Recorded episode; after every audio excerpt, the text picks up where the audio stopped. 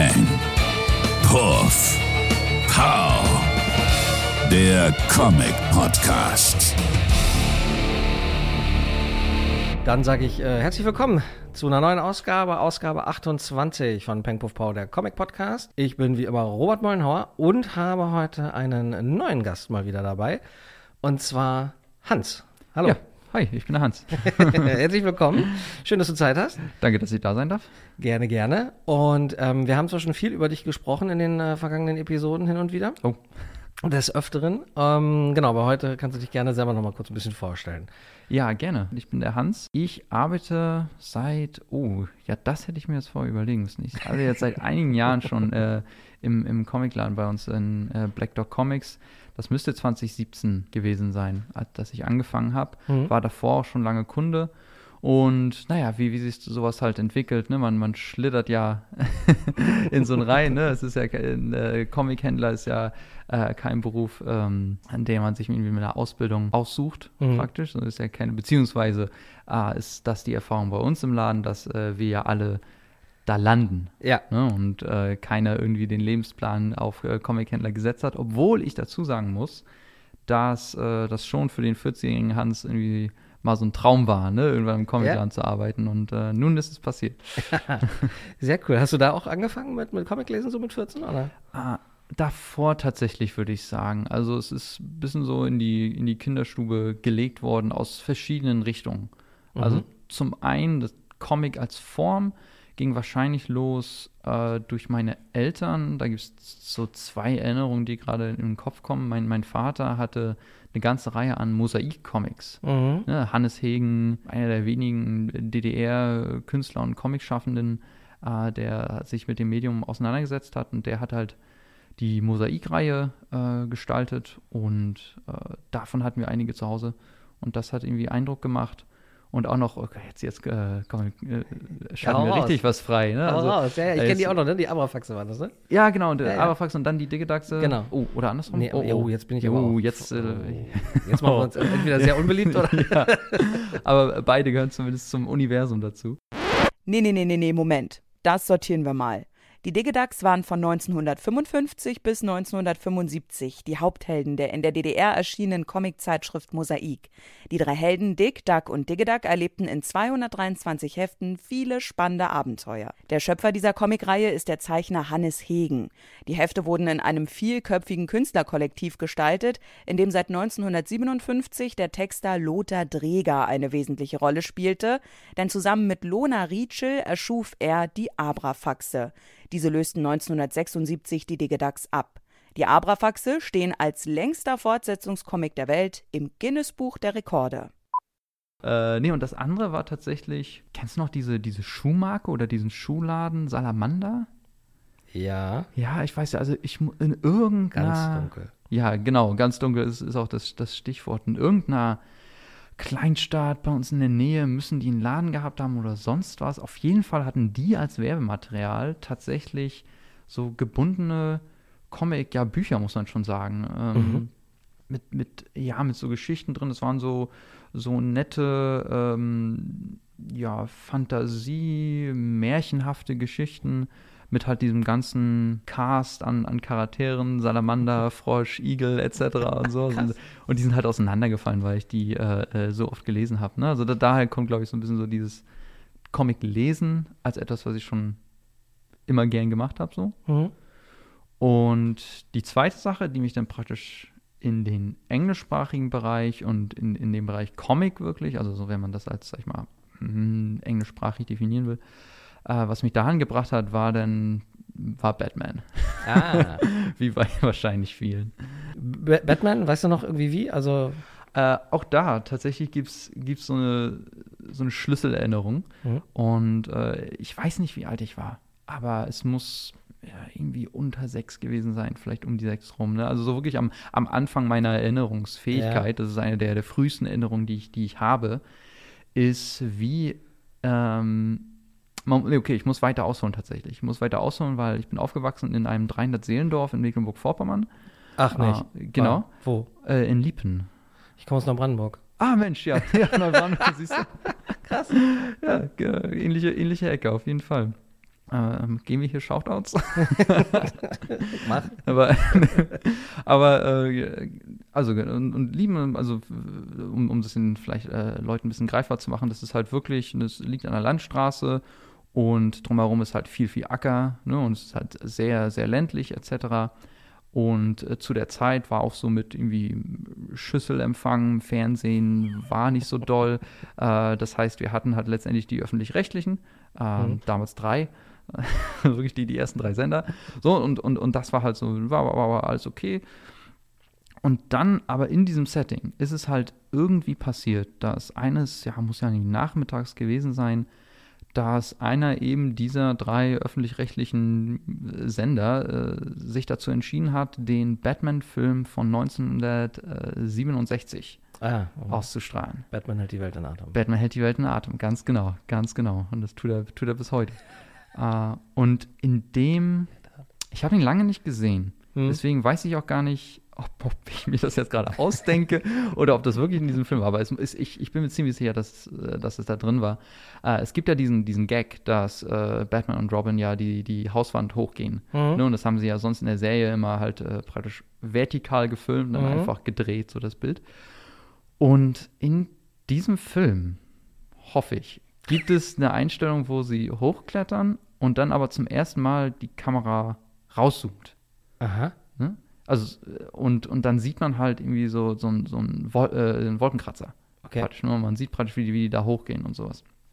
Ähm, und das war diese, diese, diese Einstellung. Und drumherum natürlich, ja, das Kämpfen mit den Superhelden das war, und, und den Superbösewichten vor allem, das war natürlich, boah, äh, hat alles Eindruck gemacht. Aber irgendwie diese Einstellung, ob sie nun real ist oder nicht, die hat sich in, in mein Gehirn gebrannt. Und ich glaube, das hat halt auch so eine, so eine Verbindung hergestellt, weil man muss ja halt dazu sagen, dass die, die Idee eines kostümierten Heldens, der da die Wand hochkraxelt, Mhm. äh, ist genauso fantastisch wie dieses Gebäude für mich, Mhm. das da war. Also, dass die, die, die Möglichkeit, dass so ein Wolkenkratzer in der Welt irgendwo stehen kann, war halt völlig undenkbar Okay. für, für, für mich. Wie gesagt, äh, während ich aus dem Fenster gucke und halt irgendwie Wiese sehe. Und, und ich glaube, das hat halt so eine, so eine Faszination zum einen mit irgendwie dem Genre ausgelöst, aber auch überhaupt mit diesem, mit dem Setting und, und äh, dieser Idee der Stadt und, und sowas. Und das läuft ja alles nun mal irgendwie bei, bei Superhelden-Comics zusammen. Mhm. Und dann davon ausgehend dann irgendwann natürlich auch äh, andere Arten von Comics, die mich dann interessiert haben. Ach krass. ganz kurzer, ganz kurzer Exkurs bei mir nämlich auch. Ähm, das war auch relativ kurz nach der Wende damals und Sat 1 war so irgendwie der erste private gefühlt, den wir hatten. Nicht nur gefühlt, ich glaube, war wirklich egal. Ähm, und dann wurde ich ganz aufgeregt. Muss auch ähnliches Alter gewesen sein, mit, mit, mit sechs, sieben irgendwie. Naja, sieben, acht, glaube ich. Gott, wie alt war ich denn, als die Mauer gefallen ist? Sieben, egal. Ähm, und das war, das werde ich halt auch nie vergessen. Das war auch äh, kurz vor Ende der Episode eine Mr. Freeze-Folge und das war auch Mhm. Batman aus den 60ern mit, äh, klar, Adam West. Und es war die Folge, sie standen, waren irgendwie gefesselt und äh, ringsrum war es natürlich super kalt. Und äh, der Lichtstrahl suggerierte quasi Wärme und der wurde halt immer dünner und äh, irgendwann war der halt weg und eigentlich sollten sie beide erfrieren. Aber sie sind nicht erfroren. Warum sind sie nicht erfroren? Natürlich, weil sie ihre äh, Antifrostschutz-Unterwäsche anhatten. Selbstverständlich. Klar, auch total, als Kind war so, boah, krass, woran der alles denkt. Also ich weiß nicht, ob, also zwischendurch hat sie tatsächlich so ein bisschen an Glamour verloren für mich. So, Ja. ich ist auch, weil es halt eigentlich nicht Batman ist, für mich so mittlerweile. Ab, ne? Da- ähm, ja. Aber mittlerweile ist es halt irgendwie wieder, ne, da, dadurch, dass es so cheesy war, eigentlich ganz, eigentlich ganz smart, da mal wieder reinzugucken. Gibt auch eine wunderschöne Doku übrigens zu Adam West. Ich weiß leider nicht mehr, wie die heißt. Muss ich nochmal raussuchen. Ich meine, das ist tatsächlich auch der interessante Punkt, was du gerade gesagt hast. Dieses, äh, es ist nicht dein Batman, Mhm. ne? Aber das ist, finde ich, auch irgendwie das, das Spannende, dass halt äh, bei, bei, diesen, bei diesen Figuren, die jetzt auch Jahrzehnte ja äh, irgendwie in, in Druck sind und in verschiedensten Medien, muss man auch dazu sagen, in verschiedensten Mhm. Medien unterwegs sind, das ist ja nicht nur, es gibt ja nicht nur einen Batman, ne? es Mhm. gibt nicht nur einen Superman, es gibt nicht nur einen Spider-Man. Und das ist auch, glaube ich, aber Teil der A, Langlebigkeit und B, Faszination mit, mit, mit den Figuren. Ne? Also, dass halt man sagen kann, hey, es gibt ja diesen Adam West Batman und es ist total äh, campy und hat irgendwie so seinen ganz eigenen Charme. Hat aber, muss man auch dazu sagen, ich meine, ne, wir haben davon Erinnerung, Ja. aber hat ja eine, eine ganze Generation geprägt und hat ja auch Einfluss Ja. auf die Comics genommen. Das heißt, es ist ja wirklich so ein Meilenstein gewesen. Und dann aber natürlich, ne, wenn ich also äh, an, an irgendwie auch dann meine Jugendzeit denke, na klar, da war halt äh, der, Dark Knight Batman der, der coole ne, und der richtige so im, im Kopf. Aber äh, inzwischen denke ich auch so, nee, es ist alles irgendwie, es gehört alles dazu und es ist, ist, das ist auch das Schöne daran. Ja, Ja. ja. Aber nein. aber wie gesagt, wer ihn mag, um Gottes Willen, wie gesagt, nicht mein Batman. Aber, es, aber tatsächlich, es funktioniert ja bis heute. ja. Ne? Ähm, ich weiß nicht, ob aktuell noch Heftserien auch, doch gab es auch, ne, eine Zeit lang. den So Batman 66? Ja, ganz genau, ja. Ja, gar nicht so lange her. Ne? Also es ist klar, die, die Retro-Welle in dem Sinne funktioniert ja immer, ja. Und da gab es auch irgendwie abenteuerliche Crossover, irgendwie, also klar, Scooby-Doo und Batman 66, irgendwie sowas. Also Okay, liegt auch ein bisschen nah. liegt auch nahe, das ist selbstverständlich. Aber nee, und das, sowas geht natürlich auch, ne? so, so Spielereien. Und äh, ja, ich meine, ich, erinnere- äh, ich erinnere mich vor, vor ein paar, auch schon, ich sag mal paar Jahre, aber es kann halt von vor zwei, es kann vor zehn Jahren gewesen sein. Neulich. Neulich, genau, neulich äh, habe ich auch irgendwie dieses Boxset gekauft, also von, einer, von der Weile, von, von, den, von der 60er-Serie. Ähm, die drei, vier Staffeln sind ja auch richtig viele Episoden. Und da habe ich da mal reingeguckt und auch so unter dem, na, mal gucken, ob das überhaupt was ist, ob ich das überhaupt gucken kann und so.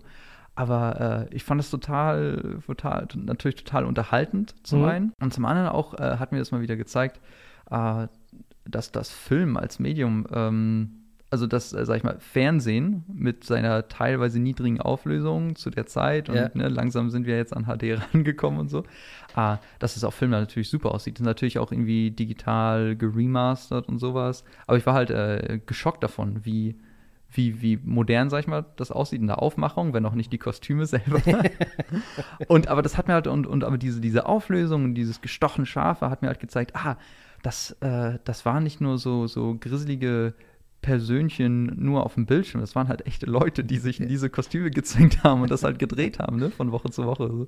Oder halt, wie auch immer die, die, die Films, ähm, Filmschedule war da. Also, ja. Ja, und dieses unfassbar tolle Batmobil. Und, was man ja auch nicht vergessen darf, dass äh, Barbara Gordon als Batgirl in der Serie eingeführt wurde. Äh, ist das so? Und dann erst, also meines Wissens nach, ja, das äh, so in der Form. Es gab wohl, glaube ich, gab es schon mal ein Batgirl vorher irgendwie? Es gab auf jeden Fall mal im Golden Age gab es die Sache, das war nicht Barbara Gordon, Mhm. aber im Golden Age gab es die Sache, dass sie sie wollten ja äh, den, ähm, den Anschuldigungen äh, gegen Batman und Robin Das war- entgegenkommen. ja, ne? Da gab es so eine Sache. Wie kann das sein, dass ein älterer Herr mit einem jüngeren Jungen zusammen alleine lebt, ne? Genau, Und, ne? äh, Es ist, äh, das, das kann ja nur irgendwie äh, anrüchig sein und daraufhin äh, wollte DC äh, ein bisschen einlenken und haben dann den beiden Batwoman und Batgirl zur Seite gestellt, die aber dann halt später in, in anderer Form dann auch noch populärer werden würden. mhm. Ähm, aber ja, als Reaktion darauf, ist klar. Auch krass, ey. Es hat, spielt heutzutage keine Rolle mehr, ne? Also, Ja. naja, gut. Dean Kane hat sich irgendwie, glaube ich, vor zwei Jahren oder so noch ein bisschen komisch geäußert, als äh, raus, als das mit John Kent, glaube ich, zur Sprache kam. Ach so, ja. An, Ich- ah, ja. Ich meine, gut, ja klar, ich meine, mein Thema Homosexualität ist ja auf jeden Fall äh, aktuell, nur halt noch von einer, äh, ein Glück ganz anderen Richtung. Ja. ne? Und nicht nach dem Motto, oh, wir müssen die Jugend davor schützen, Ja. sondern ja, okay, wir müssen, wir müssen gucken, wie wir das äh, äh, irgendwie auch ordentlich äh, in die Geschichte mit einbringen. Ja, siehe Pride Month, ne? Da ist DC ja auch immer ganz weit mit vorne. Ja, tatsächlich. Ja, ja, ja. Mit, äh, genau, mit, mit Postern und natürlich auch den Titeln und sowas und irgendwelchen ähm, Sammlungen Mhm. und sowas. Ja. Ja, und ähm, dann jetzt Black Dog äh, fest angestellt. Das heißt, da sitzt man ja auch schön an der Quelle. Ja, ja. Das ist äh, zum einen natürlich Segen und auch Fluch zugleich. Es ist, es ist gefährlich. Also es ist klar, man, man kann dann selber Studien über sein eigenes ähm, Kauf- und Leseverhalten praktisch äh, ähm, ja, veranstalten oder machen. Und es, es ist auf jeden Fall so, dass es mir öfter passiert, dass man irgendwas Interessantes dann in die Hand kriegt, was man vorher nie irgendwie hätte gefunden und dann Mhm. denkt, ah, toll. Nicht für den Geldbeutel toll, aber für mich toll. aber nee, es ist schon, ist auch, ist, also ist wirklich auch ein schöner, schöner Beruf in dem Sinne, ne, weil man ja wirklich Sachen entdeckt und einfach, ne, den ganz, selbst, selbst wenn man den ganzen Tag jetzt irgendwie nur Rechnungen schreibt oder sowas, am Ende geht es trotzdem um etwas, was irgendwie mir ja irgendwie am Herzen liegt, wo, womit ich Spaß habe, ne, wenn ich auf Ja. dem Weg zur Arbeit einen Comic lese, wenn ich zu Hause irgendwie mal einen Comic lese, ähm, dann, dann ist, ist diese, die Freude daran ist immer noch da. Ne? Und das, das trägt sich, das wird nicht von der Arbeit gehemmt, sondern trägt sich in die Arbeit rein. Das ist cool. Und das, ist, ja, absolut. Und das ist auch äh, ne, was, was Besonderes. Also, Ja. Was macht für dich speziell so die Faszination Comic aus? oh, das ist, das ist eine gute Frage. Also ich glaube, es fängt, es fängt ganz, ganz oberflächlich an mit dieser Kombination aus Text und Bild. Hm. Ich glaube, das ist, äh, das ist eine Sache, die halt, die einen ja schnell reinbringt in die Form. Mhm. So dieses, das macht es ja sehr zugänglich. Ne? Und, und also zum einen ist es so schnell, ja, schnell zugänglich durch die visuelle Ebene. Äh, Text ist natürlich vorhanden, aber in, sag ich mal, verdaubarem Maße im Gegensatz zu einem 800 Seiten äh, Tolstoi-Roman oder so. Ist Mhm. natürlich auch wert zu lesen, aber ne, ist, man ist halt, man ist halt ein Projekt. So, ne? Es ist halt anders als so ein, eine Viertelstunde Comicheft. Ähm, und was aber dann halt aus dieser Kombination wird. Also ich glaube, es ist so dieses, dieses typische, äh, wenn etwas mehr wird als die Summe seiner Teile. Und ich glaube, das ist Comics. Weil wenn du Comics runterbrichst auf Bild und Text, dann hast du halt gar nicht das, was Comics wirklich ausmacht. Und Mhm. in dem Moment, in dem die zusammenlaufen, in dem Moment, in dem äh, tolle Creators äh, die, die Form äh, nutzen, um etwas damit zu machen, was nicht nur Bild und Text ist, dann wird was, was ganz Neues daraus. Und daher kommt, glaube ich, auch diese, die, die lange Faszination davon, weil man immer wieder was Neues entdeckt. Hm. Ist so die konzeptionelle Antwort. Nee, kann ich total nachvollziehen. Das ist mir, ich habe gestern äh, angefangen, mal wieder seit Ewigkeiten Action-Comics zu lesen. Ja, Ähm, ich auch tatsächlich. Ah, cool. Ja. Äh, 1050? Äh, 51, Ah, okay. genau. Ähm, kann ich ja kurz einen Abriss machen zu 1050, weil da passieren ja grundlegende Dinge. Fand ich aber auch, weil 1051 habe ich dann angefangen, weil dann Ja. nachher war zu müde. Ähm, weil da war es dann, war es mir tatsächlich auch erstmal wieder ein bisschen too much, ne? Weil Mhm, das ist ja mhm. eine komplette Superman-Family irgendwie. Ähm, aber 1050 können wir jetzt auch einfach spoilern, weil da wird der Grundstein gelegt für ne, den neuen Status Richtig, also ist ja ja genau Vorbereitung als Spoiler. Genau. Ähm, Lex Luthor ist natürlich mal wieder der, der, der äh, Obermufti, der äh, die tolle Idee hat und äh, den Plan auch in die Tat umsetzt, dass die, er lässt die Welt vergessen, dass Superman Clark Kent ist. Mit dem Twist, wer sich daran erinnert, kriegt einen Schlaganfall. Oh, Was mhm. direkt Perry White passiert in der Ausgabe. Und da sind ganz viele tolle Elemente drin. Zum einen dieses, ich weiß halt nicht, irgendwas erzählt Lex Luthor auch mit, als wir in Smallville waren und du hast es mir nicht erzählt, obwohl ich es Mhm. eigentlich hätte Mhm. in dem Moment gebrauchen können, irgendwie als Vertrauensbeweis, keine Ahnung. Was, was ich total spannend finde, natürlich wieder mal für die Beziehung, ja, wenn wir sie so nennen wollen. Dann ähm, der Typ, den er missbraucht dafür tatsächlich, um das in die Tat umzusetzen, der äh, Lex Luthor dann sagt, willst du wissen, was Superman eigentlich über dich denkt und was er, wenn, ne, nach all den Jahren und all das Geld, was du äh, in seine Vernichtung gesteckt hast? Nichts. Er verliert kein Wort über dich. Er denkt nicht an dich. Du bist ihm nicht wichtig. Ja, das war schon, ja, ne, ab, absolut. also unglaublich toll geschrieben tatsächlich, die Ausgabe. Was mich ein bisschen geärgert hat, ist, äh, war das übliche Problem, äh, drei Schreiber, ich glaube auch drei Zeichner. Mhm, mhm, mhm. Ging, okay, war, war eigentlich okay, aber ich mag diesen Sprung mit den Stilen immer nicht, was ihr, ne, also gerade bei so Pseudo-Jubiläumsausgaben Ja. oder bei Jubiläumsausgaben immer machen. Aber trotzdem, das war eine tolle Geschichte. Das hat Spaß gemacht. Absolut. Also ich, ich stimme dazu, was das, ähm, sag ich mal, die verschiedenen Stile angeht. Ne? Wenn, wenn eine Geschichte es schafft, da irgendwie einen Grund für zu geben, dann kann das super funktionieren. Na, also ich, ich erinnere mich an ähm, Strange Adventures hatte es zum Beispiel, hatte zwei Zeichner, die aber verschiedene Zeitebenen Ah, praktisch äh, ja, ähm, gezeichnet haben. Und das hat halt wunderbar funktioniert, weil du mit dem für anderen Stil sofort wusstest, du bist gerade in einer anderen Zeitebene. Das war zum Mhm. Beispiel eine gute Sache. Aber klar, wenn es am Ende nur passiert, weil halt ne, eine gewisse Deadline getroffen werden muss, reißt einen das so ein bisschen raus. Ja. Aber ja, ich meine, so diese, diese Sachen mit äh, Action-Comics und zu sagen, okay, wir müssen jetzt irgendwie so einen Status quo wiederherstellen, ne? Oh, die Mhm. Leute vergessen jetzt, dass Clark Kent Superman ist, weil es ist ja auch schon, schon auch ein paar Jahre war das jetzt so, dass sie es wussten, ne? Mit Bendis, glaube ich. ich hab, das da bin ich, bin ich raus. Ich Ja. hab, ich, mir war das tatsächlich neu, dass, äh, dass das jetzt so offen ist für alle. Ja, da, genau, das war so ein bisschen der, der, der Status der, der letzten ja, Jahre. Aber äh, klar, das ist halt so, okay, so ein halber Neuanfang ähm, braucht auch so einen, so einen gewissen Neuanschub. Und da kann man sich natürlich auf Sachen immer berufen, die es schon mal gab. Aber das bedeutet ja nicht, dass man die nicht trotzdem interessant machen kann. Mhm. Ne? Und da kommen wir auch äh, sag ich mal, zu dem, zu dem neuen Format bei Action Comics jetzt hin. Das wird ja jetzt eine Anthologie, also praktisch mit drei Geschichten oder Geschichtssträngen, Mhm. die jetzt losgetreten werden mit, mit 1051. Und das ist eine Sache, die, die ich total super finde, weil das ist etwas, was ich mir selber irgendwie auch gewünscht habe. Also so hat, wenn man jetzt mal comic-historisch wieder rangeht, so, haben, so hat Action Comics ja sogar mal angefangen und Detective Comics und die ganzen Sachen. Ne? Es war ja nicht nur Superman von Anfang an, sondern Action Comics Nummer 1 hatte halt die Superman, die erste Superman-Geschichte und dann halt eine, noch eine ganze Reihe an anderen äh, so.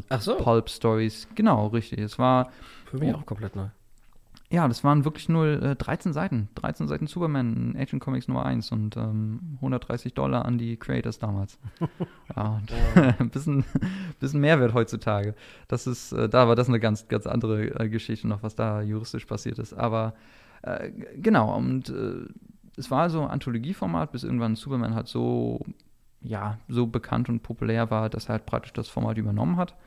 Und ich finde aber, es geht gar nicht mehr darum, die, die jetzige Reihe irgendwie an den Beginn zurückzusetzen. Ne? Nur weil es mal so war, heißt es nicht, dass es besser ist. Mhm. Aber ich finde einfach in, in einer Zeit, in der es ja eine Superman-Serie auch wieder jetzt mit einer neuen Nummer 1 bald Mhm. gibt, äh, in einer Zeit, in der so viele, wie du meintest, ja auch äh, Nebencharaktere sich aus diesem ja praktischen Mythos irgendwie entwickelt haben, finde ich, macht es total Sinn zu sagen, ja, wir beleuchten jetzt verschiedene Facetten dieser Figur oder der dazugehörigen Figuren Mhm. äh, in einer Serie und geben damit so eine ganze Bandbreite.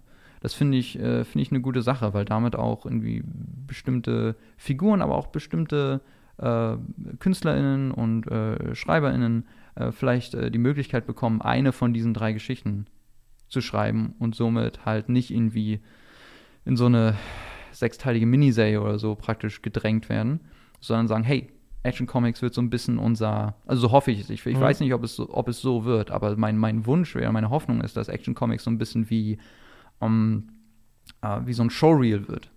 Ja, Mhm. um zu sagen, ja, das sind Geschichten, die irgendwie für Superman wichtig sind, aber wir haben auch immer eine dabei, die irgendwie was vielleicht anderes versucht. Mal schauen, mal schauen, ob es so, Find, ob es so wird. Finde ich gut, dass es, ähm, weil wir haben da in den vergangenen äh, Folgen ja auch schon ein paar Mal drüber gesprochen. Ich bin, vielleicht weil ich auch die falschen Geschichten erwischt habe äh, irgendwie im Heft. DC, gerade bei Detective Comics zum Beispiel, also generell bei den Heften, die ich gelesen habe, so, sorry. Ähm, immer eine Zweitgeschichte hinten halt mit drin war, die mal was, äh, Mm. mal was Relevantes hatte, mal tatsächlich nur so, ja, wir machen dann jetzt übrigens auch demnächst eine Robin-Serie, kauft die mal bitte, weil da geht die Geschichte dann drin weiter. So. Das mag ich halt nicht so, weil da finde ich das Format, wenn sie das so umsetzen, und nochmal für mich jetzt ganz kurz, weil ich das Heft wirklich nur, Mhm. ich habe angefangen, ich habe es nicht durchgeblättert, sind drei Geschichten wirklich drin, so wie sie es angekündigt hatten. Also Ich habe das damals ja. nicht so ganz verstanden, ob äh, das jetzt die drei Geschichten sind, also quasi Action Comics, Sup Superman und ähm, Adventures, Adventures. of Superman, ne, Ja. genau, die dann ja, dann ja noch startet.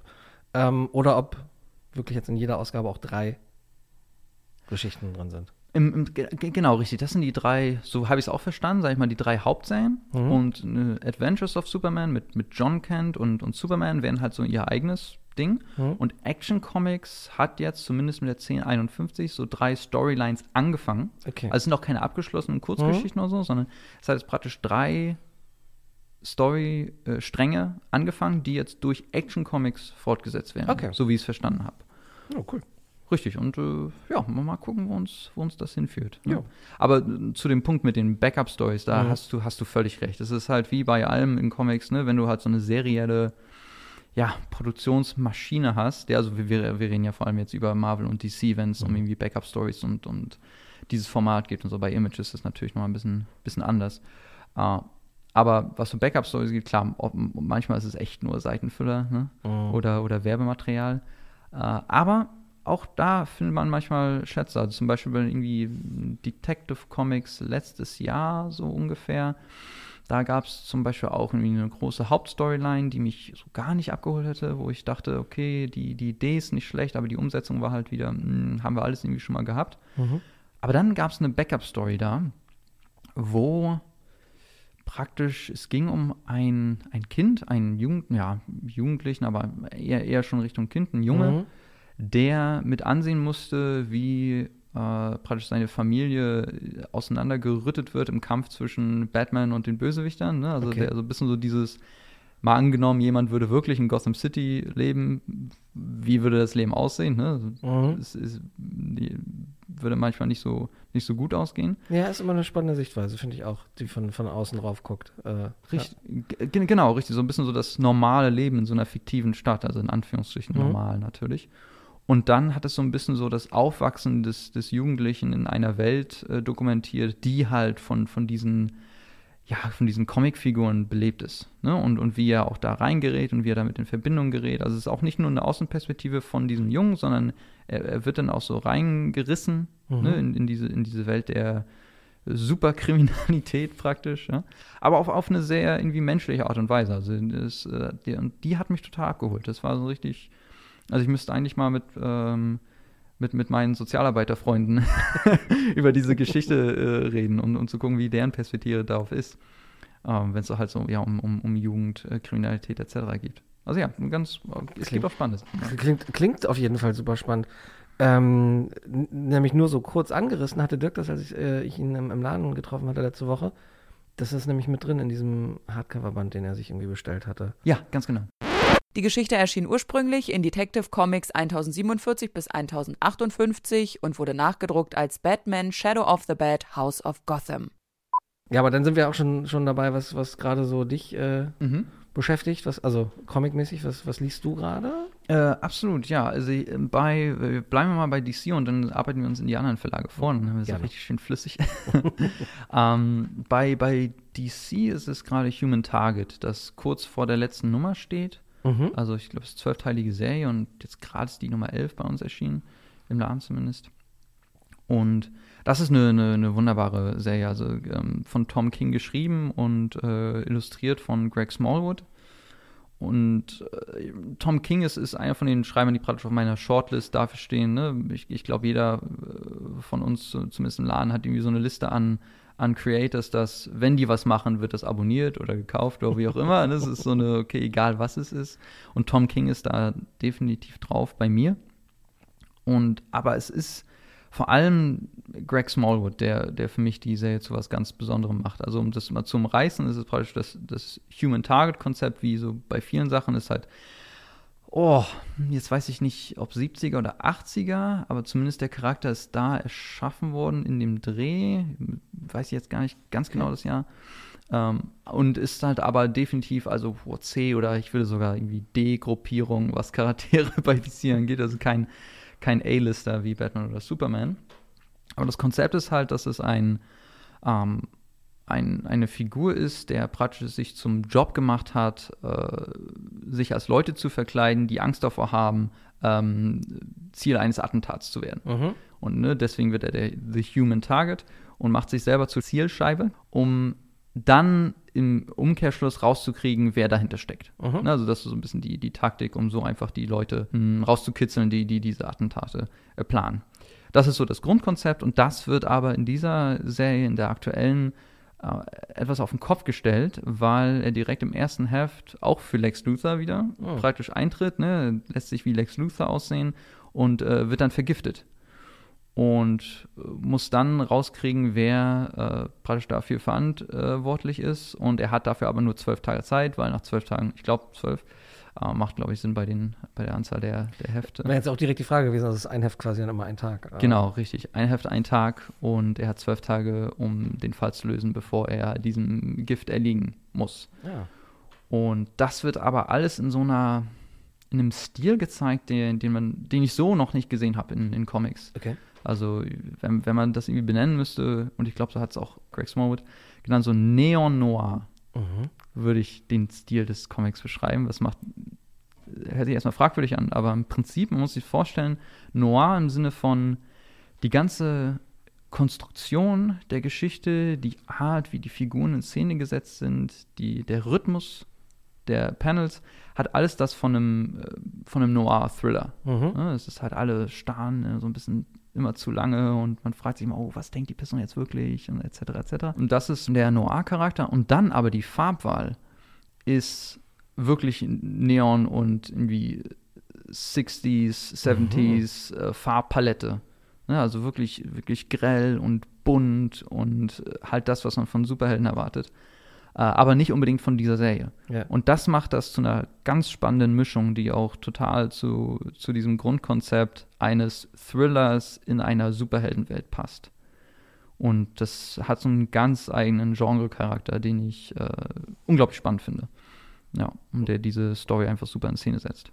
Klingt auf jeden Fall super spannend. Mir ist das auch nur immer bei der Recherche äh, von, also beim Durchblättern vom DC Connect irgendwie begegnet.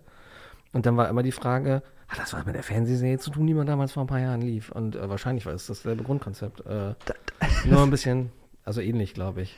Das ist ein interessanter Punkt, weil bis vor einer Stunde Mhm. circa wusste ich nicht, dass es diese Fernsehserie gab. Ach so. Weil ich, ich habe nochmal kurz gegoogelt, so, ne, Ja. ja. dass nicht, dass ich irgendwas, äh, irgendwas falsch kriege äh, bei, den, äh, bei den Namen. Und dann habe ich gesehen, hm, Human Target Cast, wie Cast, soll es da einen Film geben? Und dann habe ich gesehen, das, es gab eine Serie, hast du die gesehen? Mann? Ja, ja, ich habe die, die ersten zwei Staffeln. Ich glaube, es gab auch nur zwei. Und dann bin ich irgendwann raus, aber ähm, habe ich gesehen. Und das folgt dem Konzept. So. Das ist, das folgt dem Konzept. Wenn ich das noch, ich weiß halt nicht, weil mir jetzt die ganze Zeit nur einfällt, weil er irgendwann mal eine Frau beschützen musste, hat er sie natürlich nicht als die Frau ausgegeben. Aber Feigling. Hä? Feigling. ja. Würde 2023 jetzt bestimmt ein bisschen anders aussehen, die Serie. Ja, Keine hoffe- hoffe doch. Ja.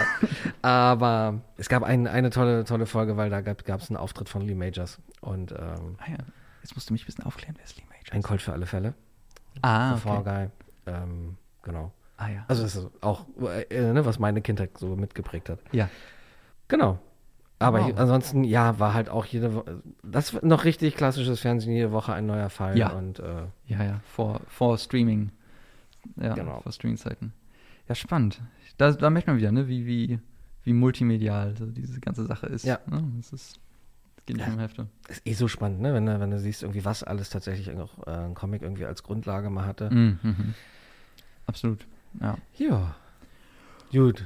Okay, Genau. DC, jetzt am. Das DC, genau. Bei, bei Image, äh, also ne, man kann auch sagen, ich habe mit, mit DC ist so ein bisschen mein, mein Home-Turf, ne? Wie gesagt, Faszination begann mit, mit Batman und davon ausgehend bin ich dann so ausgeschwärmt, ne? Das heißt, DC wird, ist immer auch schon so ein bisschen der, der Verlag, mit dem ich mich wohlfühle, was so halt die, die Art von Kost angibt, aber äh, man muss ja schon sagen, bei Image sind, sind äh, schon auch, auch die Sachen, wo man äh, richtig spitzhörig wird, was so, ah, okay, das, das könnte das nächste, das nächste Ding werden. Und das ist wirklich äh, etwas, was, was Comic-Kunst Hm. ne, ist. Ne? Also bei, ist ja manchmal so, dass bei DC und Marvel muss man ein bisschen danach suchen ne? oder darauf stoßen. Aber und bei Image äh, wird einem das manchmal ein bisschen leichter gemacht. Äh, Und äh, ein, ein Beispiel da ist, äh, wäre zum Beispiel gerade Chroma, eine Serie, also mit K auch wirklich geschrieben. Mhm. Und das ist eine, ich weiß gar nicht, ob das eine limitierte Serie wird. Zurzeit sind zwei, drei Nummern draußen. Ähm, mal gucken, wie, wie lang, wie lang die Sache wird. Aber das hat mich wirklich, das, ich habe es in der, im Previews gesehen, habe gedacht, Mhm. okay, ist ein interessantes Weltkonzept. Und dann beim Lesen habe ich gemerkt, ah, okay, ja, das, das wird auch eine tolle Story einfach. Äh, auch darum vielleicht das nochmal zum Umreißen. Chroma spielt in so einer ja, mythologisch angehauchten Fantasy-Welt. Äh, mythologisch im Sinne von aber ähm, fantastisch, also basiert nicht auf einer, sag ich mal, weltlichen Mythologie in dem Sinne, aber hat auf jeden Fall den, diesen Charakter, dass da halt, es, es gibt Geschichten von, von Göttern und etc. Und äh, da ist es halt so, es spielt halt in dieser, ja, in einer Fantasy-Welt, wo die Menschen sich in Enklaven zurückgezogen haben, so, so Städte, in der sie geschützt sind vor riesen echsenartigen äh, Monstern, Okay. die praktisch aber nur Farbe sehen können. Mhm. Und die Idee ist also, dass in dieser Stadt äh, ist alles weiß angemalt, ist alles monochromatisch. Ne? Auch Okay. die, die, die Menschen haben sich anscheinend durch irgendwie selektive äh, Fortpflanzung praktisch äh, völlig fahl gemacht und äh, malen sich, malen alles in Kreide ein. Das Essen ist mit Kreide bestäubt und sowas. Ne? Alles, alles ist äh, weiß beziehungsweise maximal grau, um sich irgendwie unsichtbar zu machen vor diesen Mhm. vor diesen Echsen, die halt von, von dieser Gottfigur irgendwie ge- geschickt wurden, äh, die es in, in dieser Welt gibt. Ja, also hört sich jetzt auf jeden Fall so, so High, High Fantasy, High Concept an. Mm, Aber dann die Story selbst wird äh, getrieben von äh, einer, ähm, einer Figur, einem, einem jungen Mädchen, einer jungen Frau, die aus der Stadt ausbricht äh, um dann der ganzen Sache auf den praktisch auf den Zahn zu fühlen und ob das wirklich stimmt. Also sie wird praktisch von äh, auch der, der Stadt ausgestoßen, weil sie zwei äh, verschiedenfarbige Augen hat. Dafür gibt es jetzt einen Fachbegriff, den ich nicht weiß. Ich auch nicht. Heterochrom. Ja, vielleicht. Fast richtig. Experten bezeichnen dieses Phänomen als Iris-Heterochromie. Punkt ist, sie ist halt dadurch irgendwie verteufelt in dieser Logik dieser Stadt. Mhm. Ne? Das macht sie zu irgendwie zu, zu, einer, äh, zu einer Ausgeburt des Bösen, wie auch immer. Ähm, ne? Das heißt, mal merkt man schon, es geht also in der Geschichte auch um Vorurteile. Und sie aber äh, bricht dann aus der Stadt aus und äh, in ihrem Umgang mit dieser Welt lernt sie dann, dass viele Sachen, die ihr in dieser Stadt erzählt wurden, gar nicht stimmen. Ne, also es geht um ähm, es geht um Erziehung, es geht um Beeinträchtigung äh, durch Autoritätspersonen, es geht um Vorurteile und am Ende geht es auch ähm, um die, die Wertschätzung der Natur im weitesten Sinne, weil in dem Moment, in dem sie aus dieser monochromatischen weiß-grauen Stadt ausbricht, Mhm. kommt sie halt in diese ja in diese Dschungelwelt, die einfach nur so von mit Farben explodiert. Ja. Ne? Alles ist bunt und äh, das ist alles wunderschön, die Blumen und die Vögel und äh, das ist ja etwas, was man aus Naturdokus auch kennt. Also Ja. Da wird es auf einmal äh, sehr real, diese, diese Fantasiewelt. Und das ist äh, wirklich beeindruckend, auch beim Lesen. Und da kann man dann auch den Creator äh, Lorenzo de äh, Felici äh, nennen, weil der schreibt und zeichnet das. Okay. Also es ist ein, so ein ähm, ja, Ein-Personen-Projekt. Und äh, das ist wirklich äh, beeindruckend. Und ja, also hat mich total abgeholt. Ja, ich merke das schon. Hat der, hat, weißt du, ob der vorher, was der vorher so gemacht hat schon? Das ist das Interessante. In der ersten Ausgabe war hinten so ein kleiner, hatte so einen kleinen Text geschrieben Mhm. so. Und äh, das ist seine erste Serie, die er in, im Alleingang macht. Ja. Und interessanterweise hat er seinen Anfang im Comicgeschäft als äh, Kolorist gehabt. also da merkt man auch, dass wieder die eigene Biografie einfach auf, anscheinend auf diese Serie hingeführt hat. Ja. Und äh, das finde ich ist einfach aber auch wieder so ein, ein, eine schöne Anekdote, die zeigt, hier hat eine Person als Kolorist angefangen, also wahrscheinlich für andere Produktionen die Farben zu machen. Ne? Also das ist halt der, die Rolle, die, wenn du Glück hast, kriegst du dafür einen Cover-Credit. Mhm. Ne? Wenn du, wirst, äh, ja, irgendwo wirst du aufgeführt, aber wenn du die Farben für einen namhaften Künstler machst, naja, heißt nicht immer, dass du dann auch im selben Atemzug genannt Mhm. wirst. Ne? Also es ist halt wieder diese teilweise, ähm, ja, die, die Härte des Comicgeschäfts, in dem Sinne, wer kriegt, wer ist im, im praktisch in, im Munde aller. Ja. Ne? So diese Sache, wer kriegt äh, das Cover zugeschrieben. Und äh, hat sich aber dann praktisch in verschiedenster Form in, durch die, die Comicindustrie gearbeitet. Und äh, aber hat am Ende halt zeigt halt diese, diese Serie, dass nur weil sein erster Job Kolorist war, Mhm. bedeutet nicht, dass er nicht von Anfang an einfach ein guter Creator war. Mhm. Ne, und es zeigt halt, dass wirklich jedes, jedes Zahnrad in Anführungsstrichen, jedes Zahnrad in diesem Geschäft Comics sind halt wirklich unglaublich kreative Leute, die auch teilweise wirklich weitaus höhere Talente haben als das, was dann am Ende in dieser Bezeichnung steht. Ne? Wenn da bei ihnen Kolorist steht, dann ist das wirklich nur ein Teil von dem, was diese Person kann. Und diese Serie zeigt das. Das finde ich sehr schön. Cool. Ja. Ist mir noch gar nicht untergekommen. Koma hieß das, ja? Oder Chroma? Chroma Genau, Chroma. Chroma mit äh, K-R-O-M-A. Alles Also eine Variation. Ja. Gut. Ja. Oh, und dann sagen, machen wir einen. ich, ich, Schlenker zurück. bin jetzt einfach so im Redefluss, ne? Also ja, mach. ich muss- du, ich, äh, ich, hör, ich hör stützen. gespannt zu und wenn. Nee, alles gut. um vielleicht so ein Dreigestirn draus zu machen, ne? also die, die drei größten Verlage. Ähm, bei Marvel ist es äh, gerade Doctor Strange Fall Sunrise, das mich äh, total abgeholt hat. Steht auch vor der letzten Nummer, hat nur vier Hefte. Mhm. Also wirklich, wirklich kurz. Das wird auch im Trade, glaube ich, super funktionieren. Ähnliche Sache, äh, geschrieben und äh, gestaltet von Trad Moore. Mhm. Trad Moore hat vorher bei Marvel Silver Surfer Black illustriert. Ich weiß nicht, ob das ist auch schon ein paar Jahre her. Nee, Hat er aber nicht, nicht geschrieben. Aber da ist zumindest so dieser, dieser Name Trad Moore irgendwie schon mal, schon mal aufgefallen, weil das so ein bisschen au- ausbricht aus dem, was man sonst in, Mhm. in, in anderen Heften sieht. Und äh, hier hat er jetzt auch seine eigene äh, Serie bekommen und die ist unglaublich gut. Auch äh, hier ist praktisch Dr. Strange, wie es halt so ist, kriegt halt einen äh, Besuch eines Abends in seinem Sanctum Sanctorum von, von einer Gestalt, die sich als ja, mythisches Wesen entpuppt. Und er wird dann praktisch äh, gefragt, ob er nicht ähm, ihr Kind auf die Welt bringen will. Also sie, sie ist schwanger Mhm. und äh, sie bittet ihn um Hilfe und äh, er müsste das wohl tun. Und dann kommt halt im Laufe des Comics raus, dass äh, ne, na, natürlich irgendwie das alles kosmisches Gewicht hat und das Kind, was hier geboren wird, ähm, ne, also ganz praktisch äh, wichtig für die ähm, praktische Weiterführung der Welt oder zumindest eine Parallelwelt ist, etc. etc. Ne? Comic Hilarity ensues. Aber im, im Grunde ist, ist das wirklich nur die Rahmenstory. Denn eigentlich äh, wird äh, dann Doctor Strange in, auch äh, in, ja, in eben eine dieser Parallelwelten äh, gebracht, die halt, also beim, beim Lesen kann ich es nur so beschreiben, mir geht die ganze Zeit durch den Kopf, ah ja, der, der Trad Moore, der hat auf jeden Fall Dark Souls gespielt. Ne? Okay. Und, oder, oder Dantes Inferno gelesen und wahrscheinlich auch beides in der Reihenfolge oder andersrum.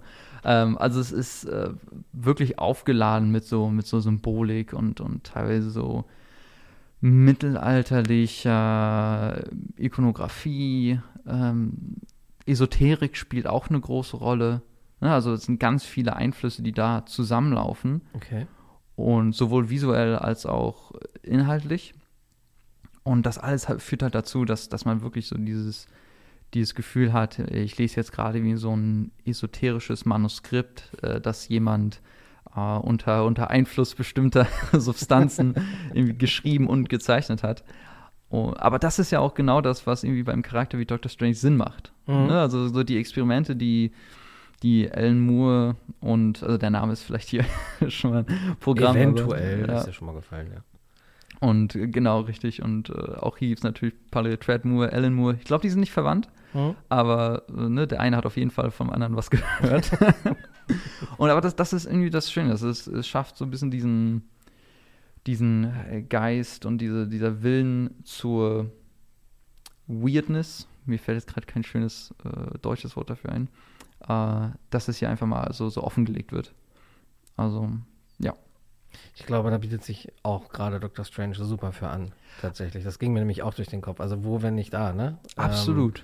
Absolut. Das, ge- genau, richtig. Und äh, dann auch, ne, das zum einen inhaltlich irgendwie ähm, interessant zu gestalten und zum anderen halt auch visuell. Also da hast du halt auch die, die Bilder, die man, äh, die man sich bei dem Begriff psychedelisch irgendwie Mhm. vorstellt. Ne? So zerfließende Gesichter und tausend Augen. Es gibt irgendwie Kreaturen, die eigentlich gar nicht wirklich so zu fassen sind als Mhm. Gestalten in, in, diesem, in diesem Comic. Aber äh, wie du sagst, genau das passt halt in diese Welt. Und wenn man dann wieder in, den, ne, in, die, in die Anfänge der Figur geht, dann merkt man auch alles klar. Das waren halt Marvel in den 60ern. Ne? Also da kann man sich ja ausrechnen, was da äh, teilweise die, die Inspiration für Ditko und äh, ja, Konsorten war. Also ja, also einfach ähm, wunderbar äh, passende, in sich geschlossene Geschichte, die einfach direkt beim ersten Aufschlagen zeigt, ah, das ist hier das ist was Besonderes. Das, ja.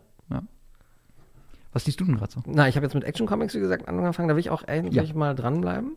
Das ist auch in der Vergangenheit immer ein bisschen das Problem gewesen mit ne? Job und Arbeit und äh, Ja, ja. auch nicht gerade hilfreich, wenn man so einen, so einen Comic-Podcast macht. Das Schöne ist, wenn man Moderator ist, muss man ja selber nicht so viel äh, nur klug tun und Fragen stellen im besten Fall. Nein, aber Action Comics, weil bei mir auch DC tatsächlich äh, früher einen viel größeren Stellenwert hatte, als es heute hat. Mhm. Ähm, ich dachte tatsächlich so, mit Marvel bin ich durch, spätestens als sie angefangen haben, die Filme rauszubringen. Ich mir dachte, oh, muss das denn jetzt sein? ich habe mittlerweile jeden Film als Steelbook-Version zu Hause, weil es einfach sein muss und ich das total hyper ohne Ende. Ja, Batman würde ich gerne dranbleiben. Mhm. Werde ich mich demnächst auch drauf stürzen.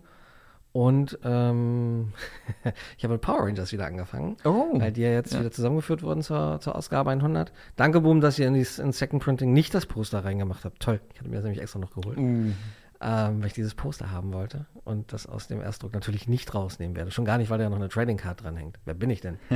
ähm, nee, genau. Und, und Power Rangers, äh, beziehungsweise Mighty Morphin Power Rangers heißen sie jetzt wieder. Ja. Hat total Spaß gemacht, die ersten zwei Hefte. Äh, klar, der grüne Ranger ist gerade irgendjemand anders, das müsste ich dann irgendwie auch nochmal in Erfahrung bringen. Ja. Aber ansonsten, dass das Konzept halt, zumindest für mich, immer noch funktioniert, ist total abgefahren. Ist total geil, weil Lord Z schreit um Hilfe. Weil, weil Rita zurück ist und äh, mächtiger als je zuvor und die Power. Rangers müssen dann dem bösen Lord Z helfen. Was Ja. Ist auch, äh, ist auch teilweise ein bisschen richtig eklig. Das hätte man, hätte ich den Power Rangers auch gar nicht zugetraut. Egal, aber es macht Spaß zu Von lesen. den, so von den Kreaturendesigns her, oder? oder Äh, nee, sie reist halt tatsächlich, ähm, ich weiß nicht, kennst, äh, du kennst mit, mit Power Rangers ein bisschen bewandert und Lord Genau, Z? also g- grob. Ja, sagen wir so. ja, Lord Z ist Lord jetzt Z sagt mir was. Komische rote Wesen, der hat ja immer diese Maske auf und oben guckt sein Gehirn irgendwie halb raus. Ja. Sie reißt ihm halt die Maske ab. Ah, okay. Und dann ist er halt wirklich nur so ein halber Skelettkopf irgendwie mit so einem offenen Gehirn. Und Ja. das ist schon sehr visual. Ja, absolut. Hätte, ich, hätte, ich, Power Rangers so nicht zugetraut. Ja. Und ähm, ansonsten klar, ne? Swords und äh, ich, ich liebe das. Auch die, die Verwandlungsszene ist auch wunderschön umgesetzt auf einer ganzen Seite. Holt mich immer noch ab. Das ist total krass. Aber, aber genau das ist ja das Ding, ne? Also Power Rangers äh, war ja immer schon, also wenn man sich die auch die, die TV-Serie oder TV-Serien, muss man jetzt sagen, anguckt. Mhm. Also es gab schon einige Stellen, wo die wirklich an der Grenze des Body-Horror mit ihren äh, Bösewichten Ja. waren, ne? Ja, also das ist schon so, eine- das macht, ich finde das als, als Weiterführung der Idee macht das schon irgendwie Sinn. Mhm. Also es war ja unglaublich Ja. viel Kreativität in der Gestaltung der, der Kostüme und dieser, dieser Charaktere drinne und sowas. Vor allem, ich glaube, Lord Z ist tatsächlich auch eine rein amerikanische Erfindung gewesen, Ah. die Ja. ähm, im Original nicht vorkam damals. Ja, wir sind tatsächlich äh, auch 30-jähriges Jubiläum dieses Jahr. Ah, wow, ja. ja. Und am 19. April äh, gibt es auch ein Special. Ja. Bei Netflix. Ich hoffe auch in Deutschland, aber warum sollten sie sich kaputt machen lassen? Kommen auch ein paar vom alten Cast zurück. Oh, wow. Nicht wohl, sondern weiß ich. Ich meine, Power Rangers ist ja auch so als äh, kulturübergreifendes Konzept total spannend. Ja. Ne? So dieses, äh, ja, ist es, ist es eine japanische Version von Superhelden? Ist es eine amerikanische Umsetzung der, der japanischen Herangehensweise? Also, ne, es ist ja nicht das eine oder das andere, sondern es ist ja wirklich total äh, ineinander verworren. Und hat halt was geschaffen, was ja, wie du sagst, seit drei- 30 Jahren immer noch funktioniert. Ja. Ja. total, total faszinierend. Tatsächlich ist Stan Lee, glaube ich, auch nicht ganz unschuldig daran, dass ähm, wir Ja. Power Rangers sehen. Ich erinnere mich dunkel, ich habe da mal so eine Doku drüber gesehen. So, das war auch, ich glaube, findet man auch auf ne, gängigen Streaming-Seiten, dieses Geschichte von so Spielzeugen. Spielzeug, äh, äh, The Toys, Toys- Toys That Made Us. Toys ne? That Made Us, genau, ist richtig. auch Netflix, ja. ja. genau, und da gab es ja äh, auch eine Folge zu, äh, zu Power Rangers, höchst spannend. Ja. Also, ja. Wie das Und- so wird. Genau, und das, dann, äh, das Ergebnis war dann, glaube ich, nachher auch, ne, dieser, diese komische Spider-Man-Version davon. Herrlich, so, ja. Der dann auch, ja. Anywho. Sehr gut. Ja, nee, Power Rangers und irgendwas habe ich doch noch gelesen neulich. Ach so, na klar, äh, Power, Mighty Morphin Power Rangers vs. Teenage Mutant Ninja Turtles. Na, logisch, na Volume, klar. Volume 2. So. da habe ich neulich angefangen. Ähm, ist auch, auch wunderschön gezeichnet tatsächlich. Und das ist ja das Geile so, ne? Popkul an Popkultur und gerade auch an, an Comic. Du stellst es auch nicht in Frage. So, Nee. natürlich treffen die Turtles auf die, auf die äh, Power Rangers. Klar. Absolut, ja. Äh, und dann ist viel spannender, warum müsst ihr denn jetzt zusammenarbeiten und nicht, wie, die haben ihn zusammen. Ja, Das ist total geil. Ich glaube, das Absurdeste war tatsächlich, äh, also absurd auch, nee, völlig wertfrei gemeint. Ähm, Transformers äh, vs. My Little Pony. Oh ja, das war ein Hit. Also auf jeden absolut. Aber das ist das auch, wie du sagst, das ist auch das Schöne an der Sache, weil es gibt auf jeden Fall, finde ich, so einen so einen Sweet Spot, wo man so dieses Gefühl in, in Comics packt, dass man, man hat irgendwie so als, als, als Kind so, so Actionfiguren im Raum Mhm. oder so Figürchen, ne? Oder wie in, vielleicht in diesem Fall auch die von den Geschwistern oder sonst was. Ja. Und dann kommt man zusammen und sagt, jetzt spielt man einfach mal damit, ne? Und dann, wie du sagst, man hinterfragt da nicht. Und dann hat man halt einen Transformer in der linken Hand, dann greift man nach rechts und dann ist da ein, ist da ein Pony Ja. und sagt man, ja, das macht jetzt Sinn. Die, Klar. das funktioniert jetzt, ne? Und all dieses, ne, dieses legale, diese Sachen mit, oh, wer hat die Rechte und bla und da, Mhm. da, all die Sachen, die irgendwie gelöst werden, ne? die sind dann auch irgendwie unwichtig in dem Moment, weil es dieses Konzept noch gar nicht gibt. Und, und ich, klar, manchmal ist, ist so ein Crossover wirklich nur irgendwie Geldmacherei, muss man ja auch mal ehrlich sagen. Ja. Aber ich glaube, es gibt eine Art und Weise mit den richtigen Leuten, dass man das zu eben so einem Moment machen kann, wo man dieses, diese, diese kindhafte Freude und Fantasie oder Freude an Fantasie auch wieder äh, greifbar macht. Ich glaube, das ist möglich. Ja, und äh, wenn, äh, wo, wenn nicht in Comics? Ne? Ja, tatsächlich. Ja, wie hat Patrick immer so schön gesagt? Only in Comics. Only in Comics. Abs only in Comics, ja. absolut. Das war auch ein schönes Schlusswort eigentlich. Ja. Es sei denn, du hast noch was, was du der Welt draußen sagen möchtest. Nö. nur, dass, nur, dass ich auch finde, dass wir mit, äh, mit unserem Sprung zum, äh, zum japanischen Spider-Man auch irgendwie konzeptionell eine nette Brücke zu Adam Wests Batman geschlagen haben. Ja. Und somit Full Circle gekommen sind. ja, das wäre ein Crossover. Das fehlt noch. Das fehlt noch. Ähm, Adam West, Batman und äh, Japanese Spider-Man. ja. Ja. Du, wer weiß. genau. Denkt mal drüber nach. Das ist ja alles möglich in Comics. Juti, dann äh, recht herzlichen Dank, dass du Zeit hattest und da warst. Vielen, vielen Dank, dass ich hier sein durfte. Gerne, gerne. Na, dann würde ich sagen, packen wir es für heute. An euch da draußen nochmal äh, der Hinweis, ne, ihr könnt uns äh, mittlerweile auch bei Facebook, mittlerweile auch bei Facebook ist auch so ein Satz, naja, egal. Äh, gerne bei Instagram, unterstrich der Comic Podcast. Lasst uns äh, gerne äh, irgendwie Feedback zukommen, sonst auch per E-Mail, penkpuffbau at podnews.de. Und ansonsten hören wir uns dann bald auch wieder hier in der nächsten spannenden Episode von Penkpuffbau, der Comic Podcast. Hans, danke, dass du da warst. Vielen Dank. Puff, Pow. Der Comic Podcast. Eine Produktion von Podnews. Aufnahme läuft, Ruhe bitte. Ruhe. Jetzt sind die Nachbarn laut. Dick, Duck und Diggeduck erlebten in 223 Heften viele spannende Abenteuer. Man muss auch atmen.